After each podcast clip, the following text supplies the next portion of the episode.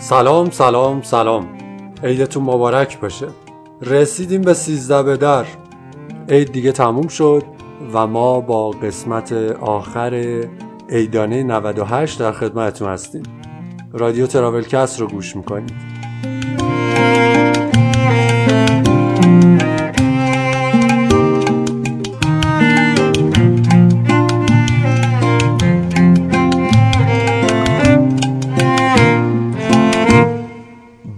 آمد سوار آمد به مکب نوروز، خورشید تابان یهو خوشم که عمر دی سر آمده رنجا بگرفته پایان یهو. بیا که خوش کنم دلم به روی تو شادا کن در این نوبهارا.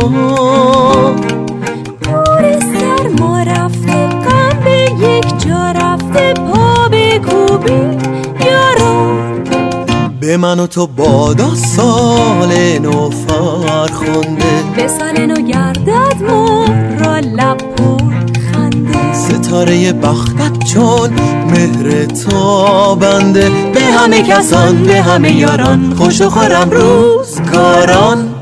پای آستین رو به آینه خوشتر چه باشد، شام او جام او جام زرین خوشتر چه باشد. ای آزاد یار دیرین خوشتر چه باشد. گیرم در آغوشش میگویم در گوشش 100 سال به این سالها. من مجید هستم و به مناسبت روز طبیعت قراره که امروز در مورد طبیعت صحبت کنیم. طبیعتی که حالش به شدت خرابه و انگار که فراموش کردیم زنده بودن ما و حیات ما و کیفیتش کاملا وابسته به این طبیعتیه که داریم از بین میبریمش. پس امروز رو در مورد طبیعت صحبت میکنیم و البته من یه ذره غر میزنم تا دل خودم سبک بشه.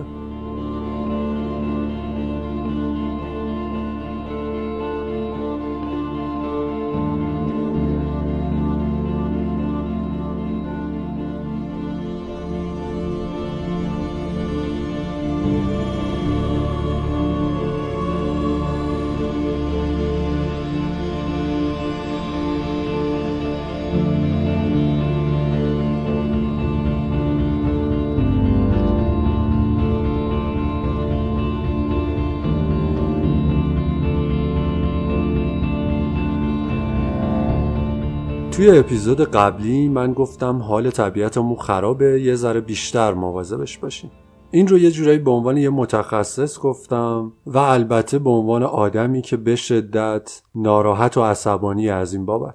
برای این اپیزود بذارید اینجوری شروع کنم که 5 سال قبل من گفتم 10 سال دیگه مردم ایران به خاطر طبیعتشون به جون همدیگه میافتن.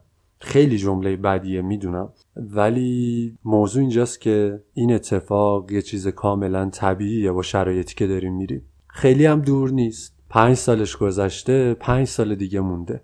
عید امسال و اتفاقات چند سال اخیر یه تلنگر کوچیکیه که بابا حواستون باشه، طبیعت شوخی نداره با همون. استفاده بیش از حد از طبیعت و استفاده نادرست از طبیعت مثل توف سربالا میمونه که برگرده توی صورت خودمون. یه دی به ما ایراد گرفتن، گفتن چرا سر دریاچه ارومیه شما این همه سرمایه گذاری کردین؟ امروز شما آثارش میبینید. اگر دریاچه ارومیه خشک شده بود و یک طوفان شده بود، این طوفان نمک با 14 استان کشور چه میکرد و چه بلایی سر مردم میامد؟ خب رفتیم الان قدم مهمی برداشتیم، دریاچه تثبیت شده. حالا این روزا 12 سانتم ارتفاع آب الحمدلله بیشتره. باید ادامه بدیم، البته کار باید ادامه پیدا بکنه. تو هورالعظیم هم همینطور، تو هورالعظیم هم دولت تصمیم گرفت که هور رو ما احیا کنیم. ما در اهواز وزیر نیرو اعلام کرد که منطقه هورالعظیم 71% آبگیری شده و حالا 30% مونده، اونم باید بعدش انجام بگیره. پیش از این که بخوام جدی شروع کنم این رو بگم که مسائلی که قراره توی این اپیزود گفته بشه خیلی گسترده تر از چیزیه که توی یک اپیزود جا بشه. ما مجبوریم بفهمیم یا طبیعت مجبورمون میکنه که بفهمیم. بذارید از آب شروع کنیم. ایران کلن یه کشور خشک و نیمه خشکه. چند سال قبل من یادم یه تبلیغی توی تلویزیون برای یه مدت خیلی طولانی پخش میکرد که با پتانسیلی که کشاورزی ایران داره میتونه 2.5 برابر نیاز خودش محصولات کشاورزی تولید کنه و حتی اون رو صادر کنه. و این موضوع رو یک جوری میگفت که انگار یه چیز کاملا طبیعیه و ما باید این کار بکنیم، اگه این کار نمیکنیم داریم اشتباه میکنیم. 2500 سال پیش توی معادن مس توی شمال غرب ایران برای خارج کردن آب از معدنها ما یه چیزی درست کردیم به اسم قنات. تکنولوژی قنات رو توی کل ایران و بعد عربستان و از این ور به هند و چین و از عربستان به سمت آفریقا و حتی مکزیک رسوندیم و این قنات کجدار و مریض ما رو 2500 سال آورد. در طول 100 سال گذشته به طور عام و در طی 50 سال گذشته از بعد از اصلاحات ارضی محمدرضا پهلوی به طور خاص کمر بستیم به نابودی خودمون.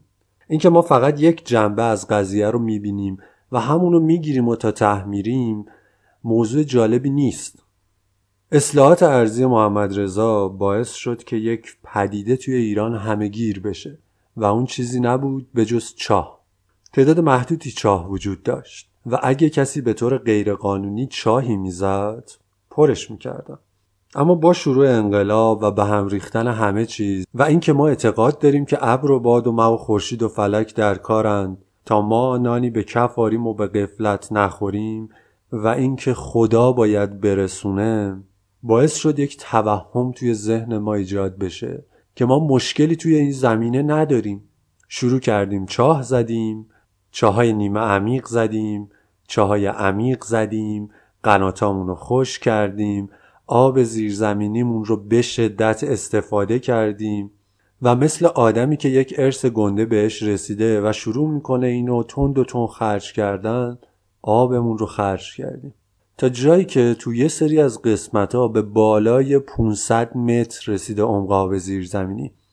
توی مسافرایی که در 2 سال گذشته من باشون صحبت کردم و هیدرولوژیست بودن، وقتی میشستیم صحبت میکردیم و مقادیر سطح آب زیرزمینی ایران رو با همدیگه یه ذره بالا پایین میکردیم، در ابتدای به طور جدی به من میگفتن که تو داری دروغ میگی، اصلا یه همچین چیزی امکان نداره.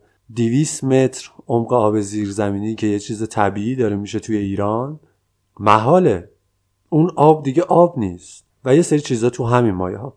یه تیکه از صحبت‌های دکتر کردوانی رو گوش کنیم و برگردیم ادامه بدیم. گفتن آب کمه، گفت نه عمیق داریم.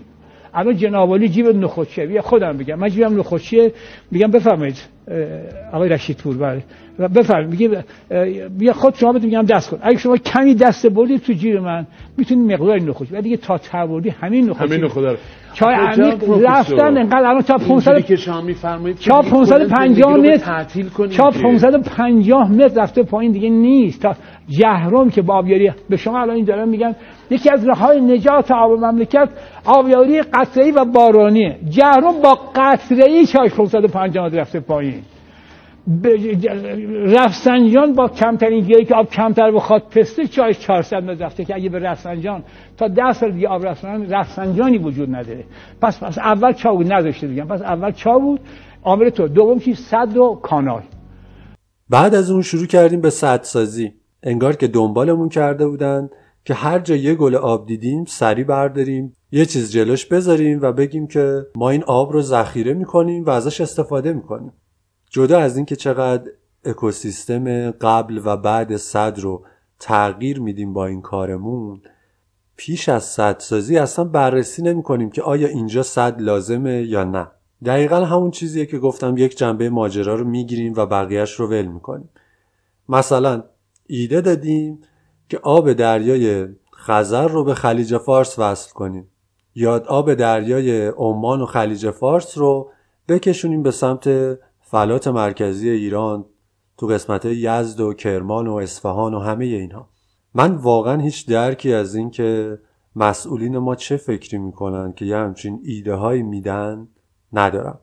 ایده هایی که فقط به فکر یک نتیجه کوتاه مدتن و به نتایج بلند مدتش فکر نمی کنن. در این مورد پادکست دایجست توی اپیزود بحران آب توی ایران یه قسمتی از این ماجرا رو که بیشتر مربوط به سد گتونده و مشکلات مربوط به اون توی خوزستان توضیح داده. اما مسئله انقدر بزرگه و انقدر گسترده که تمام ایران رو، حتی نقاط شمالی ایران که بارندگی به نسبت کافی دارن، رو هم دربر میگیره. گفتن که مشکل فعلی حالا موزل محیط زیست مازندران چه چیزهایی میتونه باشه؟ خب محیط زیست اول آب آشامیدنیشه، اون گناهه. قبلا قدیمی‌ها بهتر استفاده میکردن از آب پشتبانشون. سالمترین آب بارونه. اگه بانش پشتون شیروانی قشنگ داشته باشه اصلا آب انبار نمیخواد. اروپایی 165 سال پیش قبل از اینکه شیر و شیران اختراع کنن همه از پشت از آب بارون از پشتون جمع میکردن. خب نمیکنه. الان 90% آب مازندران آب زیرزمینیه که یک قسمت میری طرف بابل میری که همه به خاطر برنجکاری سرطانزا شده، یک قسمت هم طرف ساریه میری از بس چاه زدن. ساری کجا، دریا کجا، آب شور شده. مازندران پربارانترین نقطه ایرانه، ولی از لحاظ آب آشامیدنی بدترین نقطه ایرانه، از لحاظ کشاورزی هم بدترین نقطه ایرانه. چرا؟ برنجکاری. ولی برنجکاری موقعی برنجکاری آب نداره که. ولی اگر سد بسازن، حتی قنات هم جناب اسماعیلی، بله دیروزم یه جای دیگه بودم، قنات الان باید بره مازندران، قنات باید بره گیلان، دیگه منطقه داخلی که 420 متر، 150 متر، 200 متر، 300 متر قنات نمیشه زد. مازندرانی ظرف یک ماه 15 میتونن قنات داشته باشن. این دامنه بیل اطلس، این بیل اطلس همینجوری بکنه در حدود 4 متر بکنه بره بالا، بعد شروع کنن به کول ریختن. کول یه چیز لوزی شکله که میذارن توش تو قنات، این شکلیه، میذارن که زمین ریزش نکنه. خب کول ریزی کنن، آب داره میره، مثل جوی آب وقتی رفتن بالا همجوری رفت 500 متر بره، 500 متر که بکنه کول بریزه، هر متر هم 5 تا میره. بعد اینجا رو کول از اینه که بشه جای چاه، دیدی مثل چاه، حلقه چاه، کول ریزی کنه، بعد خاکم بریزه روش، قشنگ نگاه کنیم این قنات. زمیناش هم یه پارچه سازی کنن. الان مگه نمیگن که 14 استان نمیذاریم برنج بکارن، فقط مازندران و گیلان. پس به مازندران گیلان برسن که خودش بتونه برنج ایران رو تامین کنه. منتها الان زمین پراکنده است. یه چا من اینجا زدم، یه چا شما اونجا. یعنی کجا؟ بله. 2 هکتار من دارم، 2 هکتار شما. نه، مازندران هر چی بگی استعداد داره، به خصوص آبم داره که سر آقای یحکشی روز برید. ببین که بعد 10 تا 100 میخواد باد بزنه. خب آب آشامیدنی مردم نداره. الان توریست هم که همش داریم یه چیکار میکنه؟ از توی آب شیشه‌ای ها مصرف میکنه. برای یک پروژه من مجبور بودم نقشه آب زیرزمینی قسمت شمالی همدان رو بکشم. برای این پروژه من اطلاعات تمام چاهای پیزومتری و همه چاهای دیگه‌ای که اطلاعاتی ازش بود رو تونستم پیدا کنم. نتیجه برای خود من تکان دهنده بود. اینکه توی یک دوره 20 ساله چه بر سر آب زیرزمینیمون آوردیم و داریم میاریم برای من ترسناک بود. تو قسمت شمالی همدان یک نیروگاه آبی برقی هست به اسم نیروگاه شهید مفط. اینی که میگم فقط یک مثاله که سال 1374 در زمان آقای هاشمی رفسنجانی افتتاح شد. نقطه‌ای که توش نیروگاه رو زدن خروجی حوضه آبخیز بود. یعنی چی؟ یعنی کل آب منطقه با شیبی که داره به سمت اون نقطه میاد. توی اون زمان پیش از افتتاح نیروگاه عمق آب زیرزمینی کمتر از 10 متر بوده و در سال 93 عمق آب زیرزمینی به 200 تا 250 متر رسیده. این یعنی تو دوره کمتر از 20 سال ما تقریبا عمق آب رو 200 متر پایین بردیم، یعنی سالی 10 متر. و چون خروجی حوضه است به شدت روی سطح آب زیرزمینی مناطق اطرافش تا شعاع 100 کیلومتری تأثیر میذاره. فکر کنید توی 20 سال 200 متر استفاده کردن و در کنار اون کلی چاه زده شد برای زمینهای کشاورزی و هر سال سطح آب زیرزمینی پایینتر میرفت، چاه ها میبایست عمیقتر میشد، ولی کسی گوشش بدهکار نبود.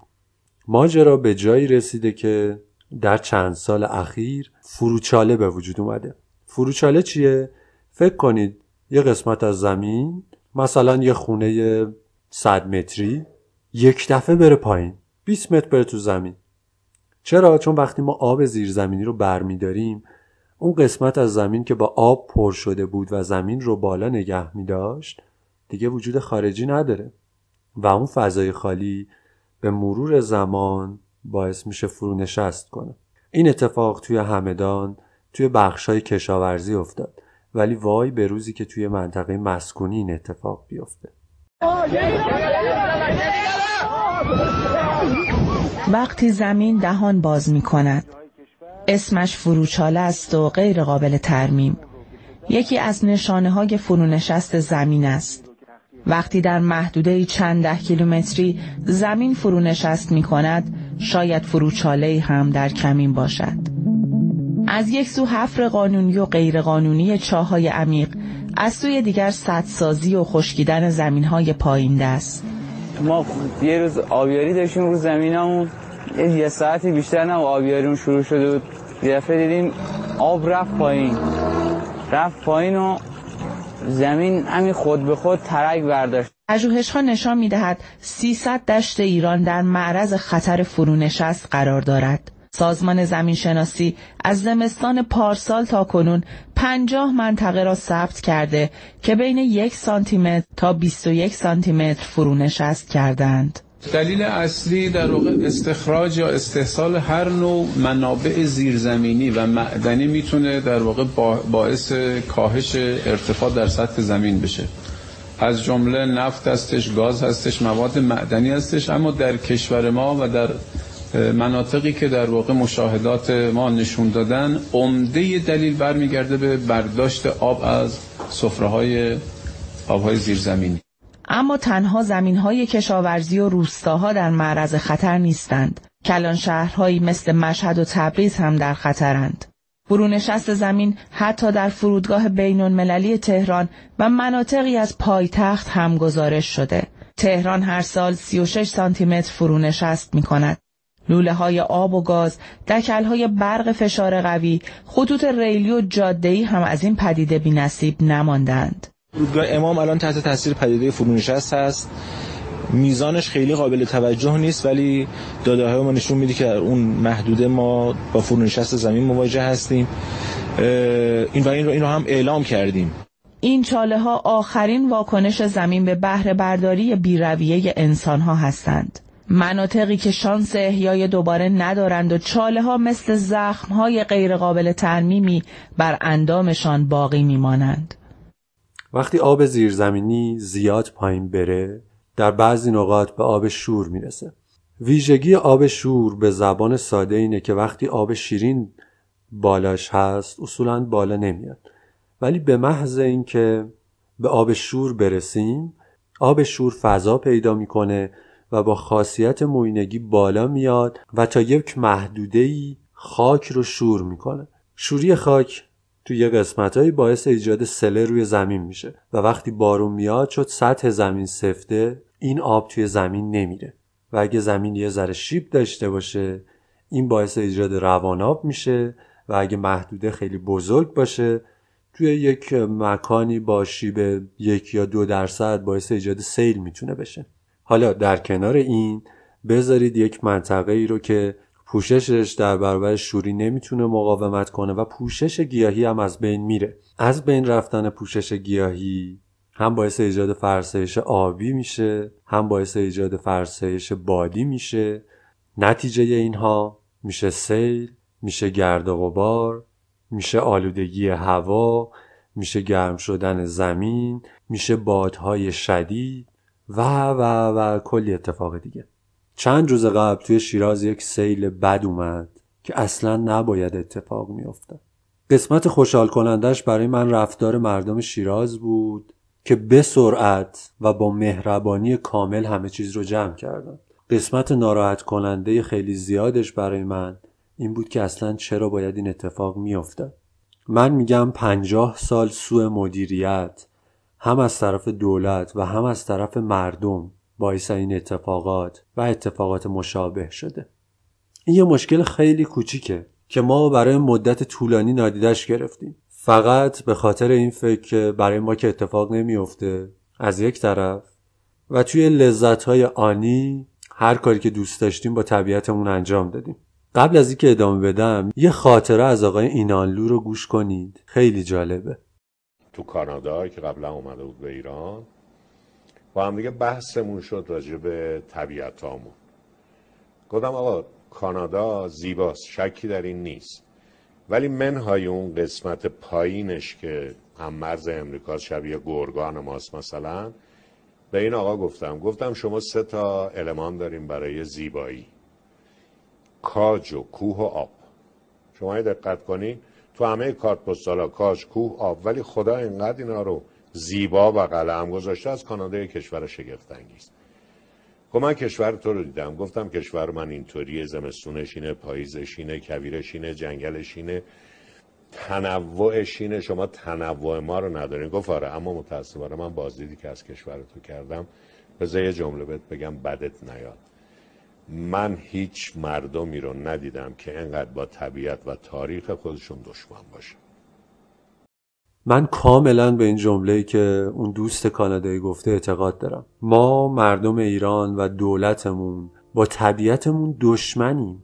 یه قسمتیش رو من میندازم گردن آموزه های دینیمون که درست بهمون آموزش داده نشده. یه قسمت دیگه‌اش رو میندازم تقصیر دولت و یه قسمت دیگه‌اش رو بدون شک میندازم تقصیر خودمون. راه دور نرم، خودم. شاید بهتر باشه که داد سخن سر ندم و از خودم شروع کنم، که توی مسیر هر روزم به کار، آدمی که سر ظهر تابستون توی شیراز شلنگ آبشو هر روز ظهر و عصر میذاره توی باغچه جلوی خونش، گلاشو آب میده، بعد تمام خیابون و پیاده روی جلوی خونه رو آب پاشی میکنه. وقتی من یه بار بهش گفتم آقا نکن این کارو، زشت، بده، و اون انجام میده، من اعتراض دیگه ای نمیکنم. البته بماند که قانون گذاری هم توی این زمینه بسیار مشکل داره. اونقدری که ما به فکر 2 تار موی بیرون افتاده خانمامون هستیم، به فکر آبی که قرار غذامون رو تأمین کنه، به فکر سیستم کشاورزی داغون و سنتی و عقب مونده‌ای که داریم نیستیم، به فکر درختای زاگرسی که داریم قطع می‌کنیم تا باهاش زغال درست کنیم که اون زغال رو باهاش کباب بپزیم، قلیون بکشیم، نیستیم. به فکر جنگل‌های شمالی که هر سال داریم بیشتر از سال قبل از بین میبریمشون، نیستیم. به فکر دریاچه‌هایی که خشک کردیم، نیستیم. دوست ناعزیزی که برگشت گفت از وسط دریاچه ارومیه جاده بکشیم که تبریز رو به ارومیه وصل کنه، ما نشستیم تو خونمون و منی که متخصص بودم فقط یه فحشی توی دلم دادم. ما به فکر زباله‌ای که توی طبیعت میریزیم نیستیم. همه اینها رو دارم به خودم میگم.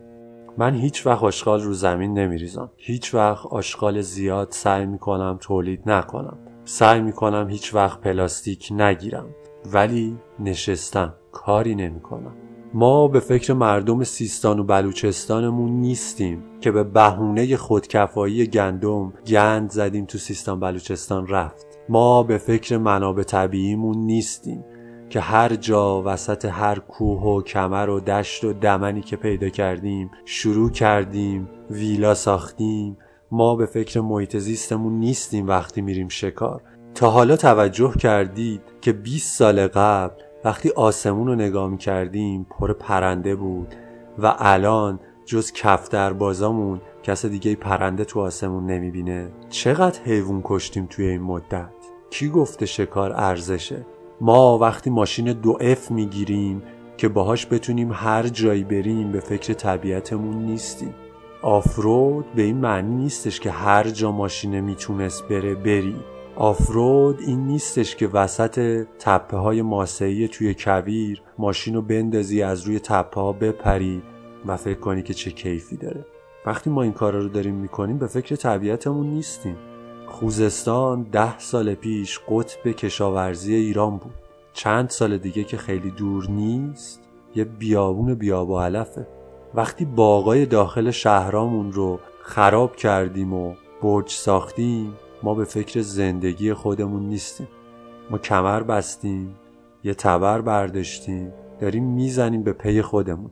مردمی که شیر آبو باز میکنن و از آب استفاده میکنن ولی از دولتشون نمیپرسن این آب داره از کجا میاد، نشون میده که ما به فکر خودمون نیستیم.